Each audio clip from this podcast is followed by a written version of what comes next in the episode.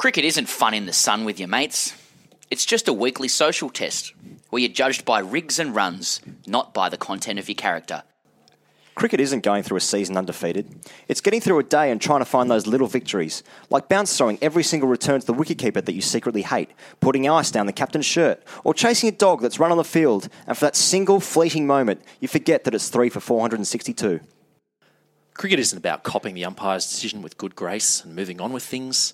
It's the financial guilt you feel upon violently smashing your $700 Gray-Nicolls against a wall, an act of pure frustration brought on by yet another ghastly umpiring decision, one that will prove costly since you're currently between jobs and short on cash, having invested all your savings in a business opportunity recommended to you by a Facebook friend, which turned out to be a pyramid scheme with an unsustainable growth model that cost you everything. And by the time you've computed the negative financial implications of your actions, you look up and realise all your teammates are laughing at you. The Grade Cricketer is a Twitter stream. It's about playing cricket at the grade level. It's a tough, mean, dirty, dirty business being a great cricketer. A lot of cricketers, you know, that's all they know. They've hmm. done it since they're 10 and they have a deep seated fear of change. The great cricket is all about being the most alpha version of yourself as possible at all costs and at all times. I times. don't bat or bowl. I just feel the gully, count the number of dot balls in a row, sledge 15 year olds, make me feel better about myself. Thanks, Thanks, champ. champ. Oh, no, you called me champ. Hello and welcome to the Grade Cricketer Podcast on Fox Sports. My name is Ian Higgins. I'm joined by Dave Edwards and Sam Perry as ever. Big show. Stuart MacGill is on the show. You already knew that because you have uh, downloaded this podcast very kindly. We're speaking ODIs. We're talking Glenn Maxwell. We're talking worn emojis. And we're talking viral videos re Alex Hales. And also ask TJC your questions, of course, on this week's episode of the Grade Cricketer Podcast. Chaps, hello. Hello. Hi. Good intro, Higgins. Increasingly broadcast worthy, if I do say so myself. It's a weird week. Funny don't week. you think? Funny Because week. most of the time when we've rocked up into this uh, back room of Fox Sports, which we consistently refer to, and I expect to be fired any day now for continually denigrating their, uh, I guess, their settings. Uh, we're not talking about a test match this week. We've had ODIs. ODIs, yeah. because last week was test matches. You Uh, guys remember that last week? We played the test matches. Not the board game. Nah, and then and now we're doing the ODIs, Mm. uh, and there's some T20 on the horizon, um, and it's just really hard to keep up. I don't know how you guys feel about the ODIs, but I will ask you, how do you feel about the ODIs? Oh, not good, he goes. no, look, I mean, every week someone will ask, Do you care? I mean, do I care about this? always And about usually, caring. invariably, what the topic is, I don't care. But Yeah. this time, I found myself caring, and it surprised me. And I think it was the moment that uh, that Mitch Marsh hit his third maximum in a row. Yeah. Right. I realised I've forgotten everything that happened over the last few weeks. I forgot that Australian cricket was in a national state of crisis, um, that we declared national emergency on cricket, Yeah. and I just allowed myself, you know, al- allowed that all to wash over me, and just the, the domination of our, our closest neighbour, New Zealand. It was wonderful. Yeah, I mean, Amber Alert on uh, on all things Australian cricket. Um, I mean, but it was the second ODI, is what you're saying, and midway through Australia's first innings of the second ODI, where you just forgot about the test matches and everything that had happened before. What test matches? Well, it's a good point. I thought you meant you forgot about everything in your life. Uh, life stops when Mitch Marsh is scoring runs, Mate- and, that, and that's his promise, isn't it? That's that's why he's such a polarizing character. Because when Mitch is on song, you know the sheer brutality of it all. The daily that- grind of life, just uh, you know, works, trouble, you know, relationships. You know, Mitch Marsh comes to the rescue invariably. And so, uh, from the top of the show, I presume we're unanimously in agreement that he should be reinstated immediately back into the Test side. We, we Hmm. And as. Prime Minister, yeah. Well, I mean, Mitch Marsh is rig, um, Yep. and that's something that we've we've long held. Uh, and uh, you know, Dave, you've always said that. I know that you've always said that. We've been desperate to talk about his rig, haven't we? But he just ha- doesn't have the runs, or hasn't had Well, the runs. Pez, to go I have with it. been desperate um, for many things, but but least of all to speak about uh, Mitch's rig. Mitch is my mate Mitch. His rig, yeah. I mean, Mitch's rig and his runs Yeah. together wasn't the only thing that came out of the second one day. Rig and and the first one day, there were a lot of great performances across the board. I mean, we're going to have to talk about Steve Smith's incredible 164 We and an epic catch that went viral Yeah. um, as well that got US media attention. Um, look, let, us just talk about Steve Smith because you know he came into the came into our conscious, Yeah. you know, really as just a, a young leg spinner who batted eight in a Test side. He was essentially your third grade fifteen year old leggy Yeah. who bats eight. Um, and you're scared of getting out to. Yeah. But you know he's he's blossomed, hasn't he? He's That's really why. I, that's why I like him, and I don't want to denigrate a guy that is in the top three batsmen in the world who Mm. originally came in as a leg spinner. But there is a part of him, and I admire it a lot that. Will always be the, hmm. the leggy who bats eight and doesn't bowl and just Well, looks he- a little bit ungainly. I, hmm. and let me be clear again on this public medium hmm. that that endears him to me deeply. It makes him a real cricketer. Yeah. he is a great cricketer, one of the best in the game. Well, he was the original player of promise, wasn't he? Because any any any young cricketer who comes in to the original. grade setup, he was the original player of promise. And you know, look, the player He's of promise delivered. in cricket, it's kind of like yeah, He's it's kept like, it. He's kept it. Yeah. Sorry. So I mean, there's, there's something about this which is, I mean, Pez on the on the way over here, we were speaking about how the th- great thing about grade cricket is that you. It, it runs so closely to the professional realm that you can see it and it's tangible. You can touch it, and often pl- young players will be seen touching state players. Touching players. Um, but but Stop doing that. No, not inappropriately. what it comes down to is that Steve Smith basically was picked in the Australian team as a as a bowler, and now he's just the best batsman ever. Mm. And, and and and increasingly with our conversations of professional players that we've had on this very podcast, gentlemen, mm. is that. These guys just they just like try something like Brad Hogg just he, he, he was picked in the stateside as a Yeah. batsman then he just bowled some wrist spin and then he played a lot of test matches David Warner, uh, for a period Yep. there, was a leg spinner mm. who could bat a little bit as well. The reverse of Yeah, yeah, Smith yeah, yeah. went on to become a decent yeah bat. yeah I mean, if you're going to play for Australia, like it's pretty much uh, genetically already Yeah. guaranteed, isn't Yeah. it? Like you're in the delivery room, you're mm. born, the doctor mm. goes, "Yeah, you're going to play for Australia, mate." Yeah, You know, with that five. rig, Yeah. you're going to play for Australia. I Australia. wish I'd been told that. Would have saved me about 31 years. Michael Clarke was a bowler Yeah. uh, for Western Suburbs. Yep. Yeah, yeah. I mean, so all these things. So ba- ba- basically, it's uh, Edo's. You're right. I mean, genetic. T- I mean, it's like being an Instagram model. Um, you know, it's Yes. just winning that lottery of life. Yes. and uh, and having an internet connection. That's right. Guys, I don't know if you've noticed this, but Steve Smith has a lot of interesting quirks when he's batting at the crease. He likes to move around a I've lot. noticed, yeah. Um, some people say this might be a symptom of, of obsessive compulsive disorder. Hmm. Do you reckon this is ever going to go away for him? Because I, I, when I look at the great Australian captains Hmm. through the era, you know, Border, Waugh, um, you know, they don't give away much. You know, they've got real poker faces on Hmm. the field. Um, so do you think that this is going to grow out of this, or is this just Steve Smith for life? this is a habit that he's. It's like sucking on his thumb, um, except he's removing. You know, he's, he's touching both pads, thigh pad, box, lid, g- both gloves, grip, face ball. Same again. I mean, it's it's it's uh, it's troubling. It's troubling. I'm troubled. Well, far be it from us to make comment about a, uh, a deeply debilitating disease like OCD that some people have. It is interesting to watch him bat because whenever you seem to watch Steve Smith, or whenever I seem to watch Steve Smith with like a casual observer of cricket, one of the first things they pick up is, gee, he's uh, fidgety around the crease. But maybe maybe the habits just work for him for whatever reason. Maybe he's just in rhythms that that that. Uh, It's know. just muscle memory. He wouldn't even know he's doing. I know um, Sanath Jayasuriya, uh, Sri Lankan left-hand opening batsman and cricketing legend Sanath Jayasuriya, had the same thing. He did exactly the same thing. He, he touched the top of both pads to shuffle them up to bring them up a little bit. Box, thigh pad, both gloves, lid, face ball. Mm. Uh, like it just. I don't think they'd even be aware that they're doing it. No, I mean, like if you look at, like even St- I mentioned Steve Waugh before. He even he had his red hanky, Yeah. you know, that he drew upon. Um, Yes, you yeah. know, the, all the examples that you just mentioned, and you know, whatever works for you. If you need to turn the light on and off forty six times before you go to bed in order to hit runs, do it. Cricket, cricket is a, is, a, is a, a sport where you know there's Yeah. so many unknowns. Got to Yeah. do what works. Yeah. Did, did, did you guys have a view on the ODIs being on generally? We're used to them Mm. being on after Christmas. It's this kind of you know posthumous thing that we're watching after Test cricket finishes. It's It's a bit of an it's a bit of an appendix to the summer. Yep. Mm. We've now seen it reinstated to a pre-Christmas thing. Do, do, you, do you have any care about that? We're talking about care a lot on the show tonight. I just think there's too much cricket. Sam is my point. Um, which I hadn't made until now. I now realise that, but but uh, there's just too much cricket, and, and and I liked the notion of cricket, like the one days being on in February and and the beginning of March. It was like the icing on the cake of a brilliant warm summer, and it was nice because there were you only ever got to watch about like seven one days in a year because it was on Australian television, um, but now it's on twelve months a year. Um, I don't mind it, but I just think it's all a little bit incongruous that New Zealand that we're playing New Zealand. Like Yeah. we just flew these blokes over here for Yeah. a couple of one days just to you know just to do something. There's Yeah. nothing else on. We've got to do something. Pakistan aren't here yet. What are we going to do? Let's have a couple of one one days, Yeah. boys. Yeah. Um, but just the fact that we're playing New Zealand inexplicably. yeah, It- Um, there's no doubt it's a big old cash cow in world cricket, and we won't go into you know the administrative issues behind that. But the problem that Really? I've got with ODIs is that. As it, I mean, the first thing that I like about it being on pre-Christmas is that that's what it used to be like in 1994, and I want everything to be 1994 because that's when I was nine, and you know everything. Except the everything was OJ great. incident. Exactly, but last pre- time you were happy. Exactly.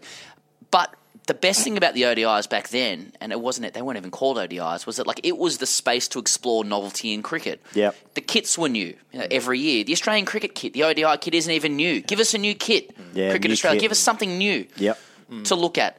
Uh, playing styles will be different, but that's all the reserve. That's all the re- you know. That's where you kind of innovated and people yeah. experimented with things. But now that's all the preserve of T20 cricket. Where does ODI fit in? It's like the bloody middle Right, child of a family. Yeah, people used to debut interesting things like Brian Lara batting in sunglasses. Yeah. You know, that was he chose that setting to debut that. Exactly, a couple inside the, innovation. circle, a couple out. Pow. I think what we're getting to here is Mm. that ODI cricket is the first thing that should be killed off. Um, and this feels very Lord of the Flies to me, and uh, and I think ODI cricket is piggy, is what I'm saying. But um, but I just I, we're all excited about Big Bash, right? That's what we're, that's what we're all trying Yes, to get to. very excited. Our UK listeners will also be excited by that. New Zealand and Australia listeners alike. I think we're all excited by getting to that. The Test matches, people, people still like the Test matches. They like they like the, the the safety and the feeling that Test match cricket is on, and now this added thing of day night cricket. That's interesting as well. You come home and you get to watch two sessions of cricket. I'm all for that. Um, but but ODI cricket, what is it? There's too there's too many middle overs. Is 40 over cricket the way forward? They play that in the UK. I'm not so sure. I'd, I'd like just either more T20s and more Test matches, and probably sack off the the, the ODIs. I, th- I think I'm getting to that. Oh, sorry, I just thought it was just something else for a second. Uh, can I be honest for a second though? Please be honest. Before the match, both matches started, I still had in my head, and I'm lucky enough to work from home. The cricket's on. I'm going to watch the cricket, and I feel good about it. As long as people like me still have that feeling, maybe Yeah. there is some survival to it. People like us will continue to roll up, Hmm. and there was some safety in the two matches we've seen so far. We're recording on Wednesday night. Yeah. There's been two matches played so far. And, and the safety was that Australia scored a zillion runs in the first innings, Yeah. and uh, knocked off New Zealand before the match had even started in the second innings. You know, they were two Mm. down, three down. It was over. There was a lot about the 90s Mm. uh, that, that I felt watching that. I mean, back in the 90s, Mm. they'd go to the news, Brian Henderson would be on it if you're from Sydney or whatnot, and you come back and they had to sort of hurriedly show you the replay of two wickets. It was two for 20, and McGrath had taken both. Healy had taken one. Yeah. Mark Warren. I enjoyed wondering what would have happened in those early overs. Exactly. Yeah, yeah, Yeah, that was the best You, part. you're of it. watching the sports report, and you're like, yeah, but I just want to watch Hurry up, Kenny sport." Sutcliffe. Yeah. Yeah, I don't care about Ash Wednesday. I want to know what's happening in the ODI. Exactly. Yeah. And the Irish Rebellion. Yeah. I mean, speaking of interesting and innovative things that happened or, or don't happen in one days anymore, one thing that did happen Mm. was George Bailey chose that setting to debut his interesting new batting stance. Yeah.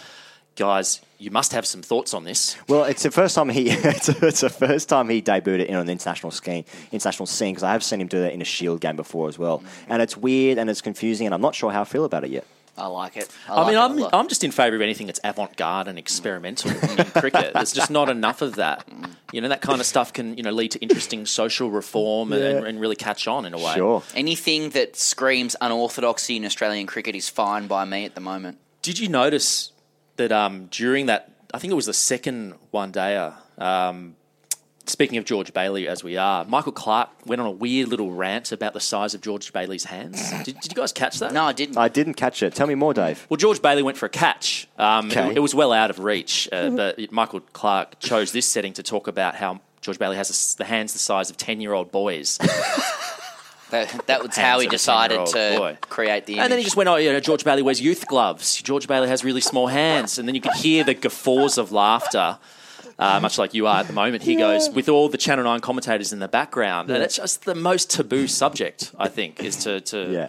insult another man's hands on camera. Yeah, yeah. Well, I've always said that. I mean, like, I, I, I'm more- I'm more laughing at um, at Michael Clarke going on and on and on about the size of a man's hands more than the actual the fact that George Bailey does have small hands, if, Yeah. whether that is the case. Because, uh, as you guys know, I'm a big fan of George Bailey because he strikes me, I and know I might have said this in the past, that he strikes me as the kind of guy who would not only help you move house, but also to, um, to to bring along boxes of his own that he had lying around his place. Was this Clarke trying his hand at some comedy? Like, I mean, when he started as his commentary career, he was quite refreshing in that he used to talk analytically about what was happening on the field. And like now, most commentators. And now is he suffering the Channel 9 curse of, you know, he's, he's falling into tired tropes and insults? I think just take us into the dressing room, pup. Forget your analysis. Just get us in the dressing room. It's a big old sportsman's lunch, as Gus Wallen says. Just get us in there. Let's have a talk about GB's hands. Let's not worry about the catches he takes or how well he takes them. Let's just worry about the size of the actual material he's using to catch them. Hmm. Boys, do you guys want to talk about Glenn Maxwell? No. Can we make it brief? Well, for our, for our uh, international listeners who may not be uh, up to date with the Glenn Maxwell situation, um, Sam, you're probably in the best position, um, given you've written recently about uh, Glenn Maxwell. What's he done and why? He's pregnant. the story of Glenn Maxwell is an interesting one because it's a real it shines a real spotlight on cricket and politics and it's always titillating when cricket and politics conflate together. And we're watching it play out in public. So the story with Glenn Maxwell is that uh, he's an enigmatic player. He uh, goes about his stuff in a really entertaining flamboyant flash way and in you know for an Australian side that is searching for answers in their batting and bowling at times particularly spin bowling uh, he represents a potential answer Nevertheless, uh, a couple of weeks ago, Maxwell came out and said that uh, it was painful that he was batting below his Victorian skipper, Matt Wade, in the order. Wade being a wicketkeeper. Maxwell came out and said, It's my belief that. Specialist batsman should bat above a wicketkeeper. Uh, he was absolutely trounced in the press by his uh, colleagues at both Australian and Victorian level for saying exactly that. Uh, he Darren Lehmann criticised him for not scoring 100 uh, in the last couple of years uh, which isn't true. I think he was referring to Shield level. Uh, his captain Steve Smith fined him and publicly stated that he fined him uh, on behalf of the team and the leadership group. Uh, his Victorian colleagues, both present and past, Bob Quiney, Darren Berry. Uh, said that you know while it's great to have honesty, it's a very selfish attitude. It's not a great attitude.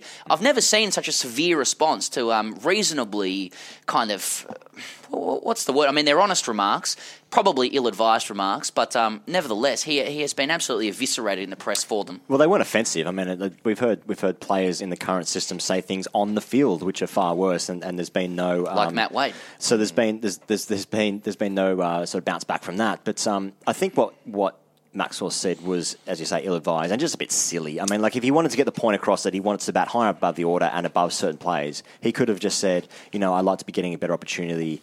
Um, you know, for Victoria, and I hope to be scoring more runs soon. Therefore, then people go, "Oh, where's he batting? Oh, he's batting behind Wade. That's weird." Then the conversation starts organically. He doesn't need to explicitly say, "I should be batting higher than the captain," because that's never gone well for anybody at any level of cricket. Yeah, I mean, it's interesting that the way that the public has kind of leapt to Maxwell's defence in this case, because a couple of years ago it was completely the opposite of that, and especially after he played that reverse sweep uh, when they were, I think, they were in the UAE playing against uh, Pakistan. Pakistan, Batting number three for and he his was batting three for Australia. And he said later that the reverse sweep, defending his reverse sweep, saying it's like a cover drive for other players. Yeah. So that that really, uh, you know. Made people question Glenn Maxwell and everything he stands for. Yeah. Um, but he seemed, you know, from the outside to have gone away and, and maybe worked on his game a little bit, publicly saying things like he was going to, you know, get runs at Shield level, which he apparently has. But you know, is it is it because this is all tied in with the Wade argument? You know, Maxwell v Wade, Nevill v Wade. I mean, I know in America they have Roe v Wade, which is an equally contentious issue. It's going. Is this our Roe v Wade? Yeah, I don't think so. Um, but yeah, it, I think the story here is about an administration who are really keen to assert their authority, and uh, you know, a couple of guys in Smith and Lehmann who are a little bit under pressure to show some authority. Smith has said from the start of the season that. You know, this team needs to be louder. People have called for him to show more personality. I wonder whether his, you know, public stating of a fine for Maxwell is a way of showing, So demonstrating his culture. authority. Lehmann is a guy under stress, I think, as well. Uh, you know, from it, people are coming at him from all angles. He's probably had enough of players speaking out and wanted to just uh, come down on Maxwell hard. It wasn't the right thing for Maxwell to say, but I just feel like Was it- it, was a little bit over the top. It was a bit disproportionate. I Did it- think. it, happened at like a state press conference, didn't it? Mm. And he was talking about a state teammate. So it wasn't a state issue? I mean, I know when you know sometimes state governments and Commonwealth governments Mm. can overlap in you know in issues like health and transport. Is this was this should have been a state issue? Why did Australia have to make it a Commonwealth is it a fe- federal issue? It's certainly a jurisdictional problem. Mm. Uh, I completely agree with what you're saying there, Dave. Yeah, and uh, and we'll have to look at the uh, the appropriate legislation before we, But before what, we move forward. what kind of kangaroo court is this, though? Like, I mean, honestly, when has a fine ever worked? I mean, Yeah. you, we've all been fined at grade cricket level. Has that Yeah. made us better people? yeah, Uh, no, no, worse. no, worse if anything. Well, it'll be interesting to see what happens with the Maxwell situation anyway. Stick around, Stuart MacGill coming up. Are you upset that no one comes to watch you play cricket? Are you tired of no one appreciating you for the talented third grader you are? The Cricket Family is the first program dedicated to helping people like you feel relevant again. We have a database of over 1,000 out of work actors who can come to your games and masquerade as your friend, girlfriend, wife, parents, or grandparents, helping you create the perception that the people close to you actually care about what you do. Oh, great shot, Jason. No, I'm proud of you, son. The Cricket Family, helping cricketers feel relevant once again. Boys, the, the guests just keep getting better. Uh, we, we've got on the line with us, and we said this at the top of the show. He goes, uh, Stuart MacGill, one of Australia's all-time greatest bowlers, players, in my view. Uh, I've always had more than a soft spot for leg spinners, and Stuart was one of my favourites. Uh, McGilla, if I dare call you that, despite having never met you. Call me what you like. Most people I played with did. we might get into that in a second. Although they also list your nickname as Sweet Prince on Wikipedia, so we might ask you that a little bit later as well. But uh, Yeah. thank you for joining the grade cricketer, mate. That's mighty big of you. Uh, how are you tonight? I'm wonderful, um, especially now that you're calling me McGilla. It's great. I'm at home. It's wonderful. We, we always kick off the same way, McGilla, uh, and, and that is to ask you look, you're, you're an international player of great repute, one of Australia's all time greatest bowlers. Um, but what is your relationship to grade cricket, more importantly? Uh, well, so I was kind of an old bloke when I when I started playing for um, um, you know, even New South Wales. I didn't play for New South Wales till I was 26, and so I guess um, my relationship to grade cricket's a hell of a lot stronger than you know some of the young blokes that are playing for Australia nowadays. Because I thought for a long period of time that was that was as good as it got. Um, you know, playing grade cricket in Perth and in Sydney and. Um, I, that's that's just what I was. I was, I was. I was pretty much like the rest of us, you know, just just a normal guy trying to trying to trying to play a bit of cricket cricket on the weekend. And then I moved across here, and all of a sudden things, you know, I, I got to play a couple of other games here and there as well, which was. Um, but grade cricket, you know, that's what used to make us, you know. And I, I, I because I'm because I'm over forty now, I'm allowed to talk about the good old days. Please, In the good old please. days, in the good old days, grade cricket was uh, was a pretty big deal, and um, and uh, you know I think it, it's the reason that I, you know I became quite good. And you, you, you definitely did did, become become quite good. Quite Did you learn any uh, kind of life lessons during your time in grade cricket? Obviously, you come across a, a bunch of characters from all walks of life. Any any life lessons? Well, you know the, the thing is, I, I, I, my, my last my last two years in Perth, you know, look, life lessons. I did. e- Everybody, when they retire, they, you know, you talk about, oh, what do you miss? You know, about uh, you know, if you're a footy player or you know, cricket player, or whatever, what do you miss? And people talk about, you know, miss the camaraderie, and I think most cricket players don't even know what that means. But uh, How to spell uh, yeah, yeah, that's seriously. Um, I'd love to see Davey Warner having a crack at it, but um, but but right, but I, I, I, like my last two years in Perth, you know, we just had a great time. I think we, you know, minor minor premiers both years, but got crunched like severely in the semi-finals. You know, out first week, but those mates were really good. We, I mean, we even we even started a band when none of us had much talent, but that's how that's how tight we were. We just had a great time, um, and, and just for um, uh, you know anybody that's keen, uh, the band was called the Dot Balls. Um, and I, look, I I don't think you'll find any singles out there because we were seriously underground. Right. Oh, um, good. Yeah, I think that was some of Richard hardcore. Cheekwee's early work, wasn't it? With, with the dot yeah, balls. well, yeah, was very this came mainstream. Way before that, they were pretend. They were just pretenders to the throne. This was just this was the hardcore stuff. So, yeah, no, but that that was look, that it was sort of.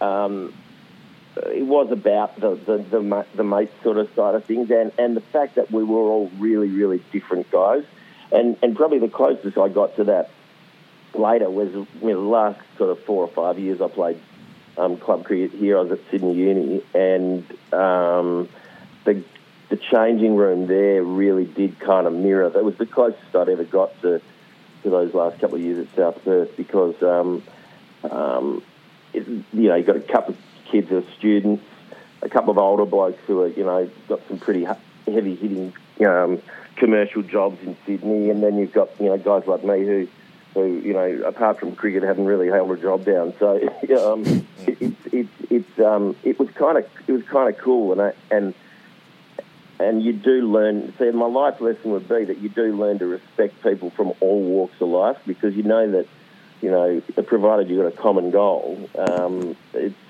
you know pos- possible to get on with anyone really, and it was really cool. It was great fun at Sydney Uni. It's much the same as South Perth. If we could speak about, I mean, I presume one of the highlights of your own career, Stuart, um, happened on the grey cricket field, and uh, and and not certainly in a playing capacity necessarily, but um, but when you were told you were going to play for Australia. Oh yeah, Yeah, that, that, that was I was, I was playing for North Sydney at the time because yeah, as you as you probably you work out, I've had, had more clubs than than you've had breakfast. But um, I um, Not even hot I- breakfast, just breakfast. No, no, just breakfast full stop. I mean, what's a hot breakfast nowadays? um, but ah, there we go, back to the good old days. Um, just, um, I, I, um, I, I was playing for North Sydney, and I'd been actually, um, I'd been in Perth. But, um, New South Wales had played a, um, I think a one dayer in Perth, and it was the first time I'd ever gone back to Perth with the New South Wales team and New South Wales had let me stay an extra day. I didn't have to fly back home with the team um, on the sun on the. I think we played maybe on the Friday or something like that. They they let me sort of have a long weekend in Perth, so I you know had a pretty massive weekend with my mates. Um, and then we were playing club cricket on the Monday. It was the Monday long weekend uh, here here in Sydney. And so I got back, and I was feeling pretty. I was actually feeling pretty rough you know, was having a massive weekend in Perth, then a long flight back, then, and I actually turned up to the ground at Drummoyne that week with no, like, I, all I took was my cricket kit and, like, so no circuit gear or anything like that. Because the, the North Sydney boys, after the after each day's play, they used to like to sort of, you know, hit it pretty hard. And I just sort of went, well, I can't leave anything to chance here. I didn't bring any. I bought, I bought a, a pair of shorts, no shoes, like just so that they couldn't drag me out. and um, um, then, you know, so I'm playing. Um, and you know, actually, I, I did, despite despite my poor preparation, I did, I did, I was bowling quite well. I don't, don't remember how many wickets I got, but I, I got a couple. And about um, getting through and over, um, Trent Johnson, who's New South Wales coach now, and you know played for Ireland, Captain Ireland, he came up to me, and when I was bowling, you, you, you know, it, it was probably you know not the smartest move to to talk to me. Um, because I tend to just sort of think, well, you know, I mean, I, I know everything about everything at the best of times, but when I got the ball in my hand, you know, seriously, there's nothing you can add to the conversation. So just stay away. But honest. TJ, I, li- I like TJ, so I sort of, you know, allowed him. But as he's, you know, he's called me over, and as he's called me over, I sort of think to myself, you know, what does he want? Oh What does he want here? No, he's a good bloke. Let's humour him. We'll, you know, um, Constant and conversation he in your head. Yeah, yeah, he was. I've noticed just you know having obviously you know having having an, a little uh, conversation with myself in my head, which unfortunately happens a lot. Um, but but he he, um, he said to me, and I thought he was going to talk about the field or some you know crap like that. Um, but what happened was um, he said to me, uh, uh, "What are you doing next weekend?" Um, and I went, "Oh." I don't know. I don't know. So I'm thinking, what the Circuit. You Don't, know, don't I'm in the commit to middle- anything. no, no. Depends if no, I bring my look, clothes or I'm not. in the, on the middle of a middle of an over, TJ. What the hell are you? you know? Can you help me "Oh, move?" I don't know, TJ. You know, he said, uh, you know, you know, you're going to Adelaide. And I went, no, I'm not. I'm not going to Adelaide. What are you talking about? And I'd, I'd not joined the dots at all. He said, yeah, you know, you, you know, you're going to Adelaide. And then he said, you know, you've been picked uh, to play for Australia. And, it's, you know, it's, it's still, I still remember it really, really well because I just couldn't, I just couldn't get my head around it because it, there was no, I, I- I didn't, I couldn't really make rhyme or reason. I couldn't work out why they'd picked me.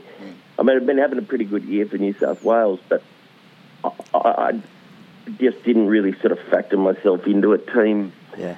at that stage. And um, um, yeah, so they picked me. And then, then the phone, the phone at Drummoyne Oval, the phone used to um, be on a loudspeaker, the, uh, the the ringer, I guess, so that, you know, because it's a typical grade club in those days. It's vastly different now, as you know, it's, you know, stadium. But it, in those days, you know, you know, a couple of the parents were running the, you know, the, the tuck shop and, and that sort of thing. So they used to have the, the phone on a loudspeaker, and, and the phone just started ring and ring and ring over and over and over again, and it was like it was, I, I, you know, it was quite was quite ridiculous, really. I mean, It really does sound had- like the old days, Stuart. People aren't It even calling that. you mobile; they're just calling the I ground. know, I know, seriously. to wish Yeah. you well. I I mean, one thing that I that strikes me with that, Stuart, uh, it it always feels like a privilege. If I could be earnest for a second, uh, Yeah.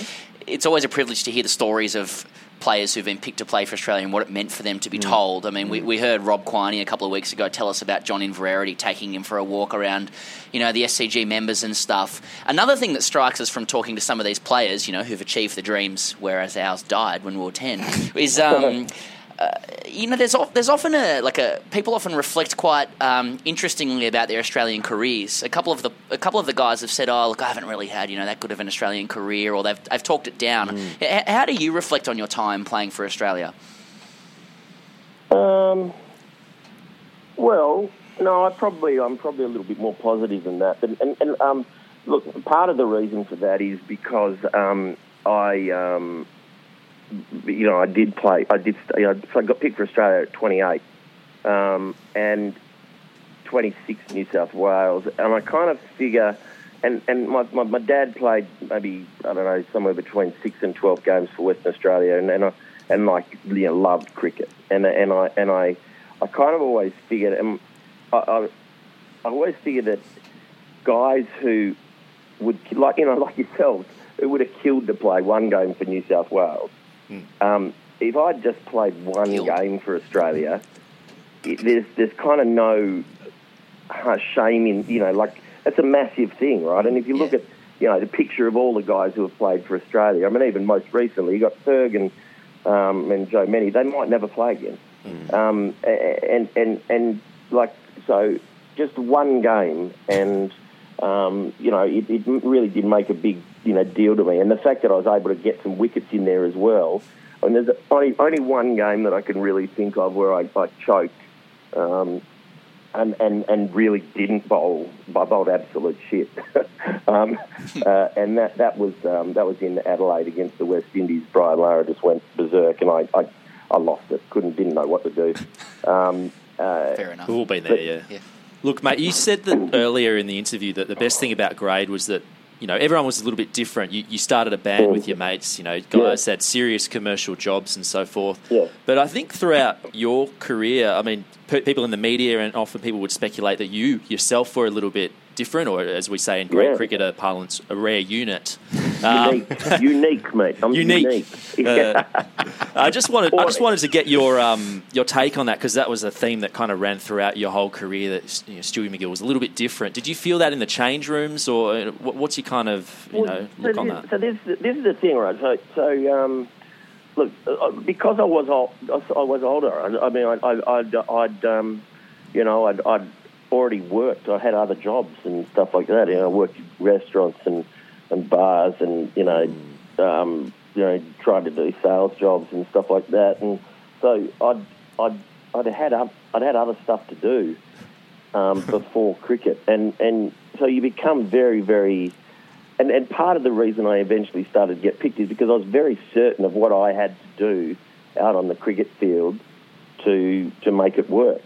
So, So was it like a I'm- day job for you? Like I mean, you, you talk about no, people- no, no, no, no, no. It wasn't a day. No, no, it was never a job for me. Unfortunately, I probably, I probably could have done with thinking it was a job a little bit more. But I but it was, but it was just something that I was good at. You don't, you don't very often get to do things that you're good at, and and and I had the opportunity to do it, um, and you know, do it for a job, and and I, I know I'm never going to be as good at something else as I was at, at cricket, which I didn't want to let it go, you know.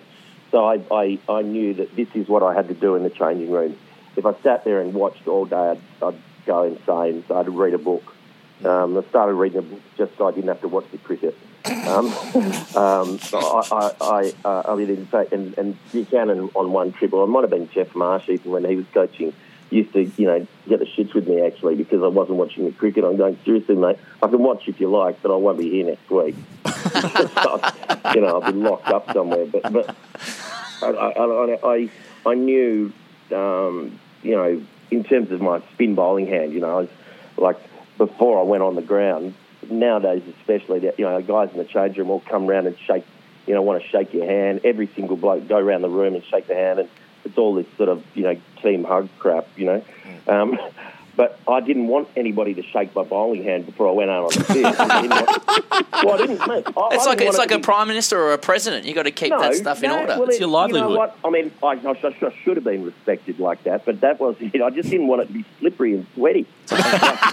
like, like, that was all it was. So I like so it. I like being a actually, hand I model. actually just sort of said yes. So now I do the old reverse high five, you know. So I, I became cooler. I became cooler than the, the, the prime minister, really. So you know. So, so, so, So you originated the fist bump, basically, to protect your spin Oh, bowling hand. Well, look, I, I much MacGill prefer invents the, fist I bump. preferred the dismissive, uh, you know, reverse reverse five, but that was just, you know, just get out of my face sort of stuff. But you know, I think I think I think I, I, I was different in the changing rooms, but mainly just because um, I I knew that that I had to, you know. If I'd been bowling all session, I'd just sit in the corner with my feet up, read newspaper, and pretend that we weren't at the cricket, just completely zone out, and then I'd be ready to go again. Um, and I really respect if, to give you a, but I respect.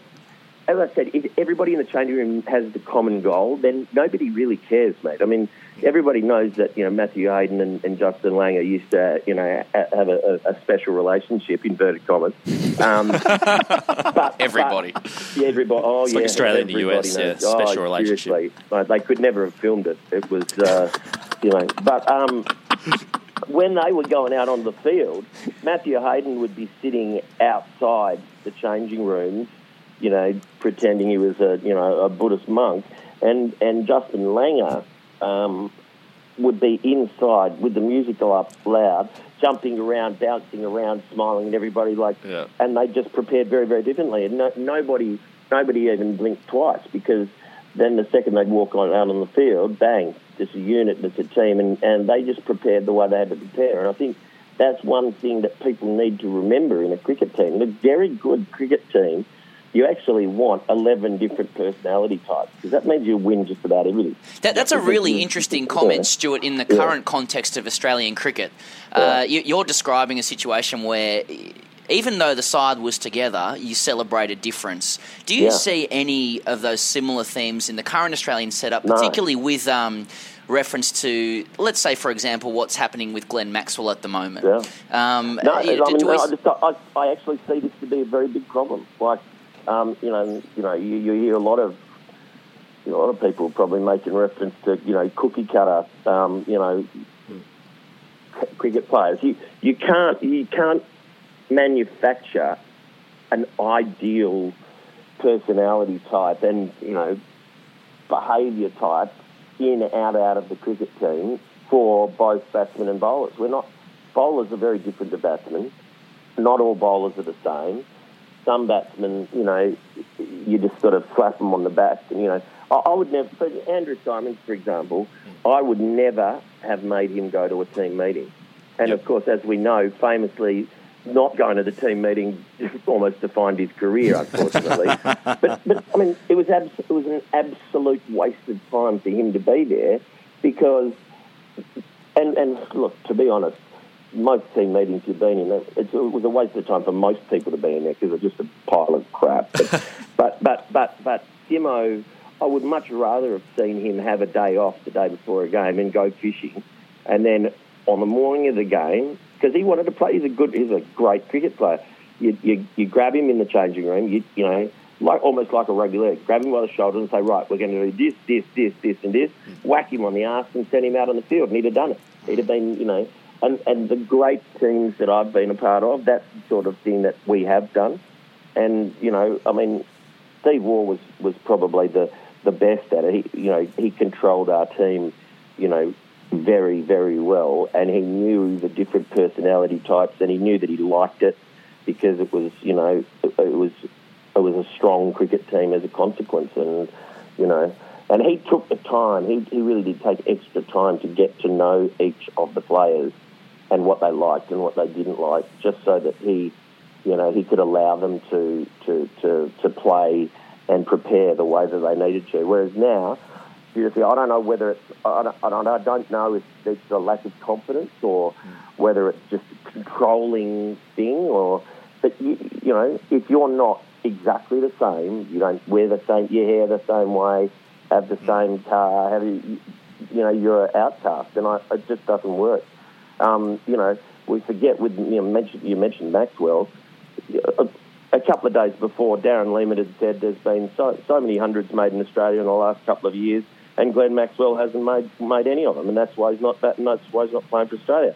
Uh, So of course, the next day he's going to go. Well, you know, you, you want to know why I haven't made any hundreds? I'm batting after Matthew Wade. I, don't, I think it, it was actually perfectly acceptable for him to say that. Stu, we're on to that uh, part of the interview where we give you what we call some throwdowns, metaphorical throwdowns. Uh, Right. as, a, as a book reader, you'd be familiar with metaphor. Um, Yeah. We're going to ask you a couple of questions. You've probably got, what is it, here goes? A sentence to respond? Yeah, it's just as quick as you can. I'll, I'll try it, yeah, as quick as I can. You, you're expecting me to finish the sentence, are you? Uh, some, Okay. some, something Right. like that. We'll, we'll set the rhythm for you. Who's going to kick us off?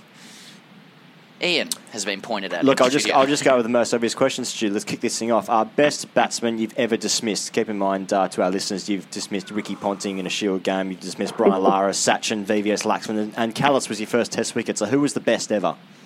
Um, uh, Brian Lara, by, by you know, his head and shoulders, um, uh, he was, you know, he's just the most devastating batsman I've ever seen in my life, and I, I loved getting him out. Um, and I don't think he liked it very much.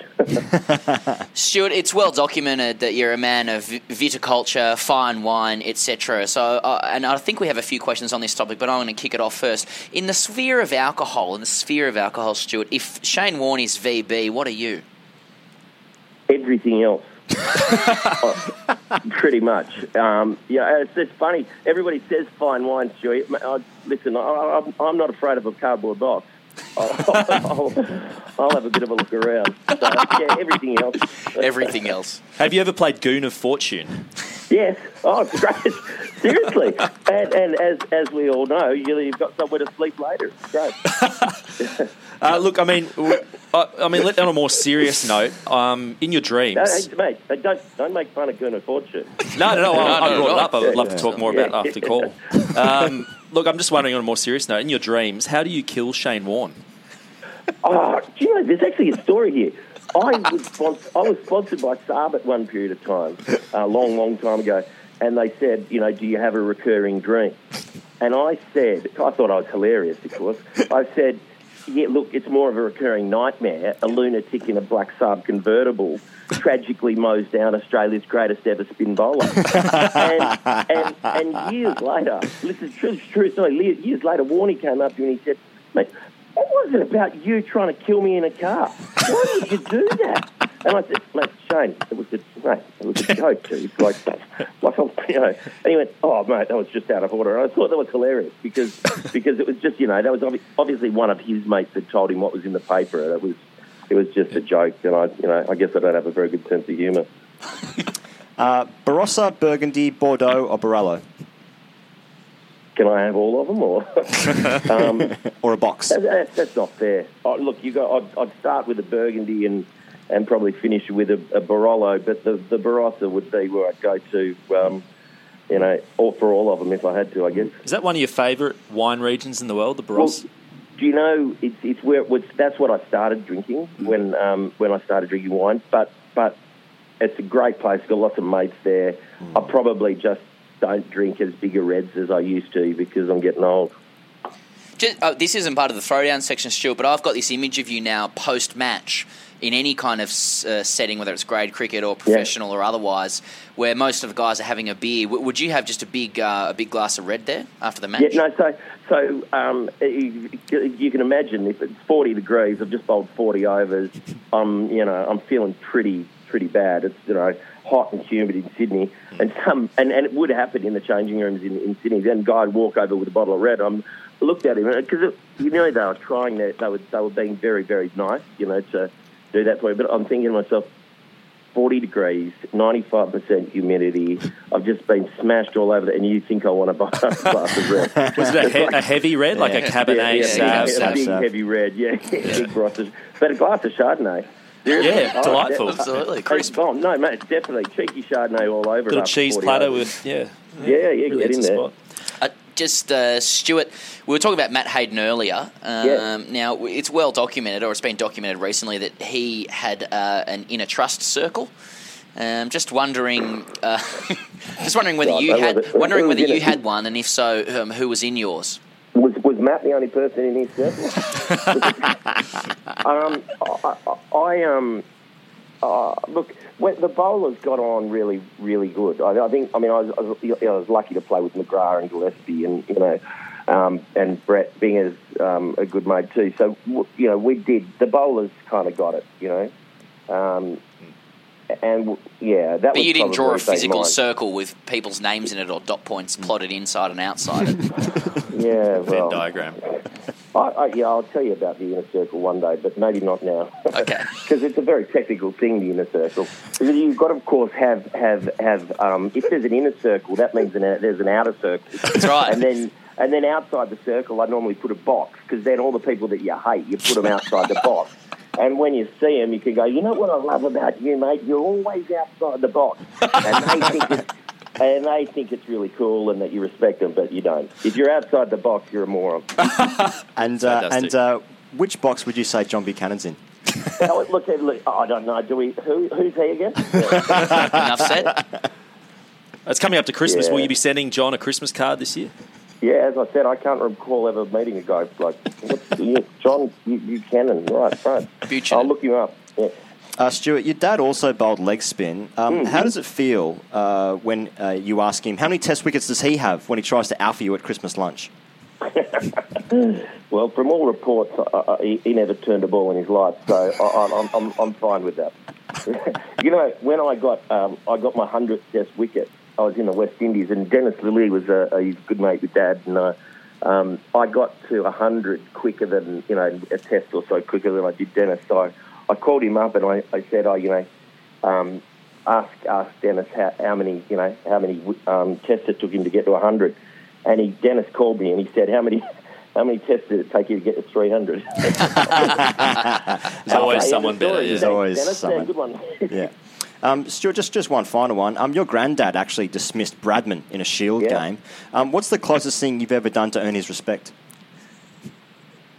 You know what? He was because he, 'cause he was my hero. My grandpa was my hero. He opened the batting and the bowling for Western Australia, and uh, Yeah. you know I, I wanted to be him. Um, and I think that the, one of the other one of the reasons why he was my hero is because I, I don't think he ever didn't respect me. He, he, you know, used to come and watch me play club cricket every weekend in in uh, in, in in Perth, and and uh, you know he came over to my first game for New South Wales, and and I think I, I did. Man, I, I did. It's funny you brought him up. I mean, I, he was he, he you know I loved playing with him there because he, he he loved it and he just enjoyed me playing. You know, which was really cool. Yeah. But he was uh, you know it, it's excellent because not only did he open the batting and bowling. But there's a book called Chuckers, and he's, he's in it. so apparently, he chucked him. Is that on his tombstone? Serious street cred to be in the Chuckers book. Is, uh, is, is Murali in that book as well? Should have been. Should be the post on the cover. on that on that note, Stuart, uh, just on behalf of the boys, thank you so much for joining our podcast. It's been really excellent to discuss with you. You know, being in an underground band called the Dot That's Balls, it, but also your, your your appreciation of playing for Australia as well, and and, you know that's not lost on us. That uh, you, you're grateful for your time having done it. You've got some amazing stories that have come out of it. We'd love to have you back on the show to fully explain the Venn diagram of who's inside and outside Oh, the yeah. circle, and then Oh, outside it's the very box. That- technical. you're very Yeah. technical, but I mean, you're more than welcome. Uh, we, we know you live close to studios as well. But uh, yeah, just on behalf of us, thanks very much for joining us, and we'll catch you next time. No problem, boys. Let me just uh, you say uh, I've enjoyed it to such a degree that you're inside the box. Yes. yeah. We'll delete our account. Outside the inner circle, but you're within the, the main box, so we're on the field anyway. Oh, very good. happy. Good one. Thanks, Thanks, Stuart. Jude. Harry Broad, good morning. You've been reading The Grade Cricketer. But most of the book has taken up with proving he isn't good enough. Locker room language is rife and sexual immaturity is rampant. Having sexual relations is called burgling a chop. Uh, I'm very disappointed. I, I, you know, I thought this should be a, a great book.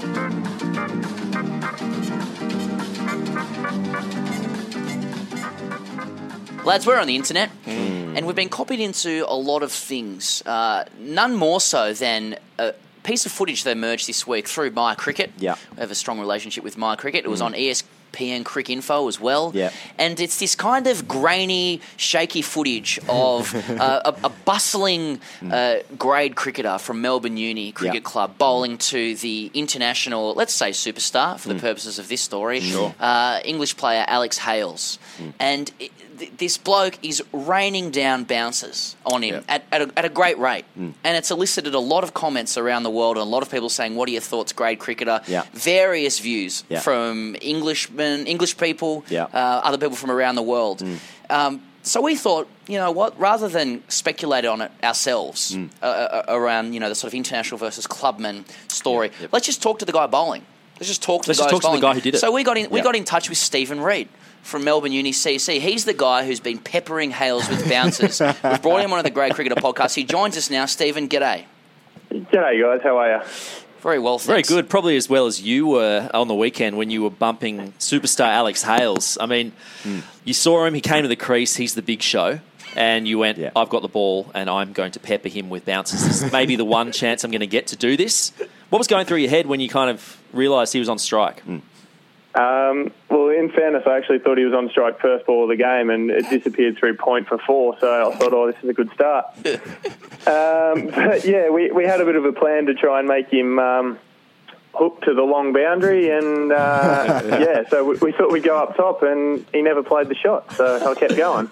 Like how that's just the first plan you have. It's not like let's just start out bowl a good line length. Let's Or should we make hit the him stumps? should we hit the stumps? Nah. Make him hit to the long boundary. Go up exactly top. it. For, for, perhaps uh, listeners other other sides of the world who maybe don't know who Alex Hales are, I'd be surprised if there are people out there who don't know. But he is the current record holder for England's highest ODI score. He hit 171 in England against Pakistan. A devastating batsman. Devastating batsman, Sam. Um, but but Steven came on, he just bumped him. I mean, the, the, can we talk about the uh, the tactics from both ends? Was it to bump Alex Hales from both ends, or was it with your extra pace you thought you might be able to get him to hopping around the crease a bit?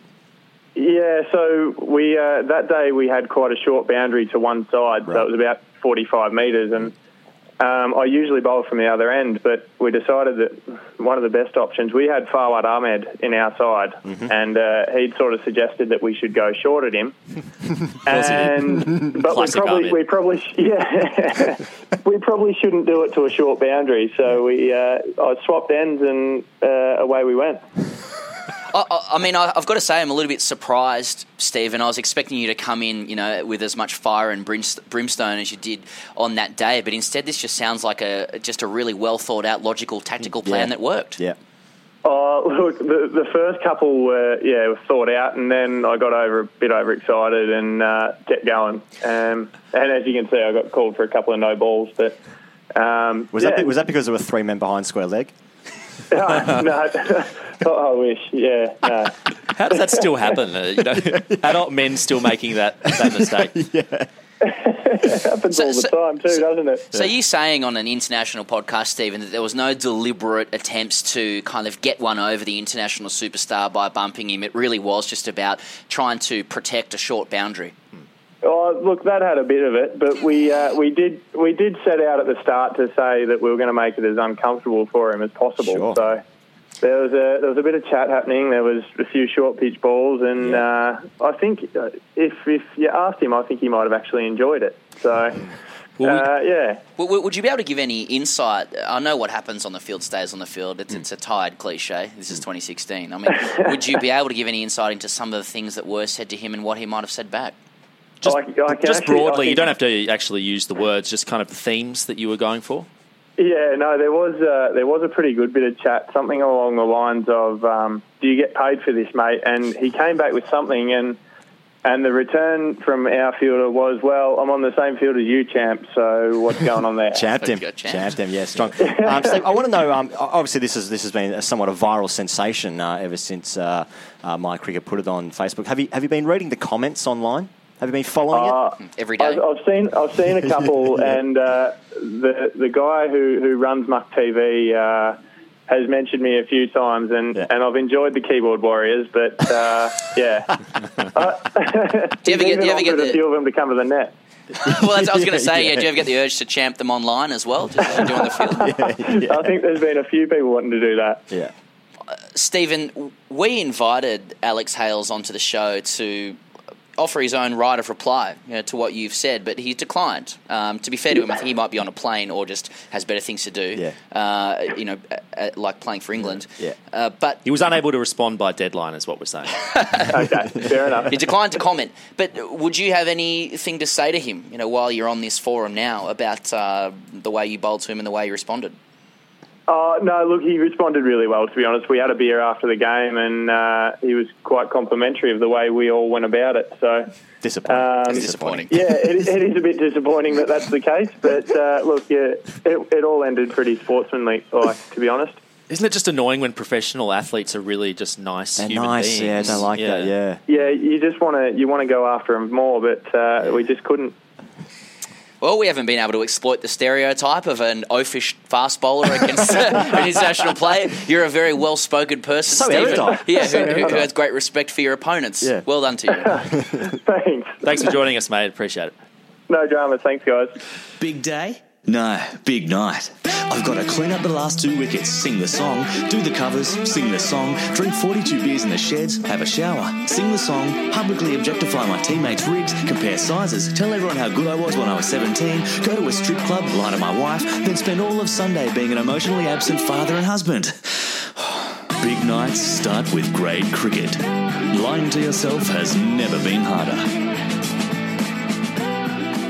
Lads, that time of the week where we take your questions, you being the grade cricketer uh, followers or the people interacting with us on social media via Twitter or Facebook. You're asking us uh, grade cricket, cricket related questions, and we're doing our best to answer them. This first one comes from Ian Garrett.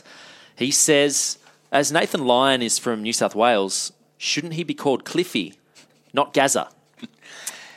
Very good question. I, I guess I've got a couple of things to that, Dave. Uh, firstly, I like the question from Ian Garrett. He's probably well versed on the topic as well, with his last name also being uh, applicable for for Gaz territory. It's in Garrett. Yep. But I like. I'd love a situation where I'm watching cricket and hearing references to Cliff Lyons. Wouldn't you? And I mean, if we're on the if we're on the Lyons uh, New Yeah. South Wales train, Jamie as well. Maybe a bit too Yeah. modern. Mm. Well, Jamie Lyon is actually Lyon, whereas Lyons, Cliffy Lyons is plural, so mm. he's, he's missed out there. There's mm. an inconsistent there grammatically. Have you guys seen the meme floating around about Matt Wade just going, "Bo Gary," Yes, I've just seen Gary over and over again? I've never laughed so hard in my entire life. Next question. Isn't it funny? Andrew Bryan has written in. This is a bit of a longer one, so I'm just going to read it out. It's more of a us up, scenario. Okay. Yeah. Uh, so Andrew Bryan writes in. He says, "My dad made a one-year return to grade cricket after 25 years out of the game. There's his first mistake. He came in at number nine, and I happened to be umpiring. There was a dinky die orthodox, no spinning, 60 year old bowler lobbing harmless half trackers. Put simply, he was doing well just to get it to the other end. We've got the picture. My dad played the most awful of crossed battered hikes you've ever seen across the line and was bowled for a duck. The bowler had overstepped the crease by about a foot. So as my dad walked off, instead of raising my arm for the no ball, I just gave a really disappointed judging glance in his direction as he trudged off the field. He asks, as Andrew asks, should I have done anything differently? So I mean, this is this is an example of like the son getting one over the dad mm. in the offering stakes. Yeah. Um, I mean, this is a real chance of serendipity here, isn't it? I mean, it's a chance of serendipity. That's an oxymoron. You're always if looking ever- for it. If there was one, but um, but it, it is a serendipitous moment that would perhaps only come around once in a once in a young man's life. And uh, I'd, I'd be sleeping a lot easier if I had my own opportunities to no ball or not no not, not My- to no ball my dad. My problem, or my, my what I'm wondering most about this story is that he says he was playing grade cricket, yet he was umpiring at the bowler's end, presumably because he was, you know, he could have called a no ball for a front foot no ball. So I've never is- played grade cricket where the the player is umpiring yeah, so at the this is strike. so this is a mistake. Yeah, this is Another this is- mistake. I mean, this is the problem, isn't it? When people call grade cricket, like when people call park cricket grade cricket, We need an industry standard. Like grade cricket is just hmm. grade cricket, one Yeah. level below state. Well, it's The not easy. level It's not easy now because it's called Premier Cricket. Ed Cowan correctly calls it Sydney Test cricket. Yep. Um, Melbourne Test cricket, same situation, I'd imagine. Very high levels of cricket. Um, I mean, this is actually, we can link this into to Steven Reid's story, um, bumping Alex Hales. And if you read the comments, a lot of the people who are from England were saying, look how village this is. This bloke's stepping over by like a metre and a half. But every single grade cricketer legitimate grade cricket that I've spoken to, and as I've said in the, in the podcast previously, that's too many for my own liking. But they've said that bloke was bowling frightening wheels. Yes. and uh, and, and it Those was actually, words exactly. It was actually terrifying. Yeah. So um, if you are an amateur cricketer in England, your standard of cricket is rubbish. It is rubbish. It's not grade cricket. Grade cricket is actually good. Good enough where you can actually you can see your dreams. Your dreams are there. You can touch them, but you're still miles away from it. We're still we're, we're still colonial subjects of England, Yeah, though, so everything yeah, we do yeah, will be. Will Gotta be save the is what I'm saying. Will be in free. Can, can I just can we stick with the hypothetical for a 2nd though? do it, mate. Uh. Aside from the inaccuracies of calling it grade cricket, how dare you, Yeah. uh, Andrew? I want to know some context. Why hasn't he called no ball to save his dad? How is his dad treating him growing up? There's a lot of Freudian stuff to this. There's a Mm. lot. I I mean, more reason to get Steve Biddulph on this show. Steve, if you're listening, child psychologist Steve Biddulph. Well, did his dad look at him when he was walking off? Because eye contact is essential here, and, Well, and you know the real Can't question. assume it, I guess. Also, I mean, this wasn't a crime of passion because if this bowler was bowling that slowly, he saw the no ball and he had time to actually, you know, map this out. And, Mm. you know, he actually, I mean, the slowness of the bowl is what I'm trying to say. He had time to say no ball, but he watched this whole thing unfold. Yep. And uh, Gleefully. gleefully, or always gleefully, and from the very core. So I guess just to go around the circle, did he do the right thing? No, I wouldn't have done that. You, you would have no balled him. I would have no balled him. It's the rules of cricket. Law, Law. Simple law. Forget context. Law 801. Yeah. Front foot, no ball. No E. No E. There's four years of exploring the social dynamics of cricket. It just comes back to law. Uh, we've got one here, boys, from Daniel Friend. He says, No cricket on at night. I've had to watch Gilmore Girls with the missus. She says it's her TV time. Did she alpha me? Oh, she alphaed strongly. Um, Gilmore Girls. I mean, don't get me wrong. We're all pleased with the return of Gilmore Girls. Um, but uh, TV. I mean, is it, it's her time? Is it? That's cute. Um, day night test matches, ODIs, replays, YouTube, Robelinda videos on YouTube. I Is that how you say it? I'm not sure. Yeah, I say It's- Robelinda, it's the but it first could time be- I've- it's the first time I've ever said it out loud. I said it in my head so many times. So Yeah. many Didn't times. sound like that. Yeah. Is it? It's Rob. Clearly married or partnered with someone called Belinda, and it's just a Yeah. amalgam Yeah. of their his name. name's not Ro, Robel- is it? Robelinda. Oh, we'll, we'll start a joint. Yeah, we'll start a joint YouTube channel. Yeah, and he clearly dominated. I don't know how many videos Belinda has updated. Yeah, there's a masculinity problem with this question because the, the inference is that when the missus, and that's just the character, mm. uh, says it's her TV time, why does that imply he must sit with her through all of that? Are you one body and one mm. flesh, mm. like you know, a- as it is Yeah. in marriage constructs? is this 1950s? Go off and do your own thing. Read a book, go for a run, have some of your own time. Why do you have to watch Gilmore Girls? Get your own OLED TV. Well, it's on Netflix, so she can just take her laptop into the bedroom and watch Yeah. it there while you watch whatever's on Channel 9. Unless, of course, this is from a low socioeconomic background uh, family, so therefore ADSL 2 Plus, patchy. I like it how no one ever knows if they're getting alpha, and they always have to write to us, am I, am I being It's- alpha? it's so vulnerable. Mate, every day you're getting alpha, like whether it's the bloke who's the barista, who's champing you when you're getting your coffee, or the Yeah. bus driver that, Yeah. that drops you five me- meters away from your Yeah. stop. You're It's just, like- getting it's just alpha like at alphaing every me. turn in Yeah. life. If you go- Every every turn uh, Yeah. in this in this studio, about forty seven times we'll alpha each other. Yeah. It's just Yeah. the way life is. Yeah. it's like when you go to an ATM and there's one person in front of you already using that ATM and you've got to wait six seconds. Is Mm. that person alphaing me? Uh, Fox Sports alphaed us by putting us into an even darker room this week. Yeah. It's literally a light. You'll go crazy thinking about it, so just stop thinking about it, guys. You're always being alpha. here. But please keep sending your questions. Hashtag AskTGC. Please. Okay, we, we have a we have another one.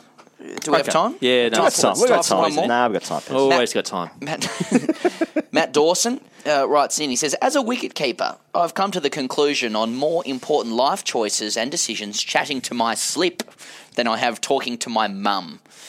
Um, I don't think there's a. Don't- slip. I don't think there's a. There's a Yeah, question. yeah, it's yeah, just. yeah. It's just a comment. To it. Yeah. It's actually not a question, yeah. Uh, ch- Yeah, why is he saying my You slip? don't own the slip. It's the possession of the slip is the concerning issue here. I mean, this is some sort of cuckold relationship if ever I've seen one.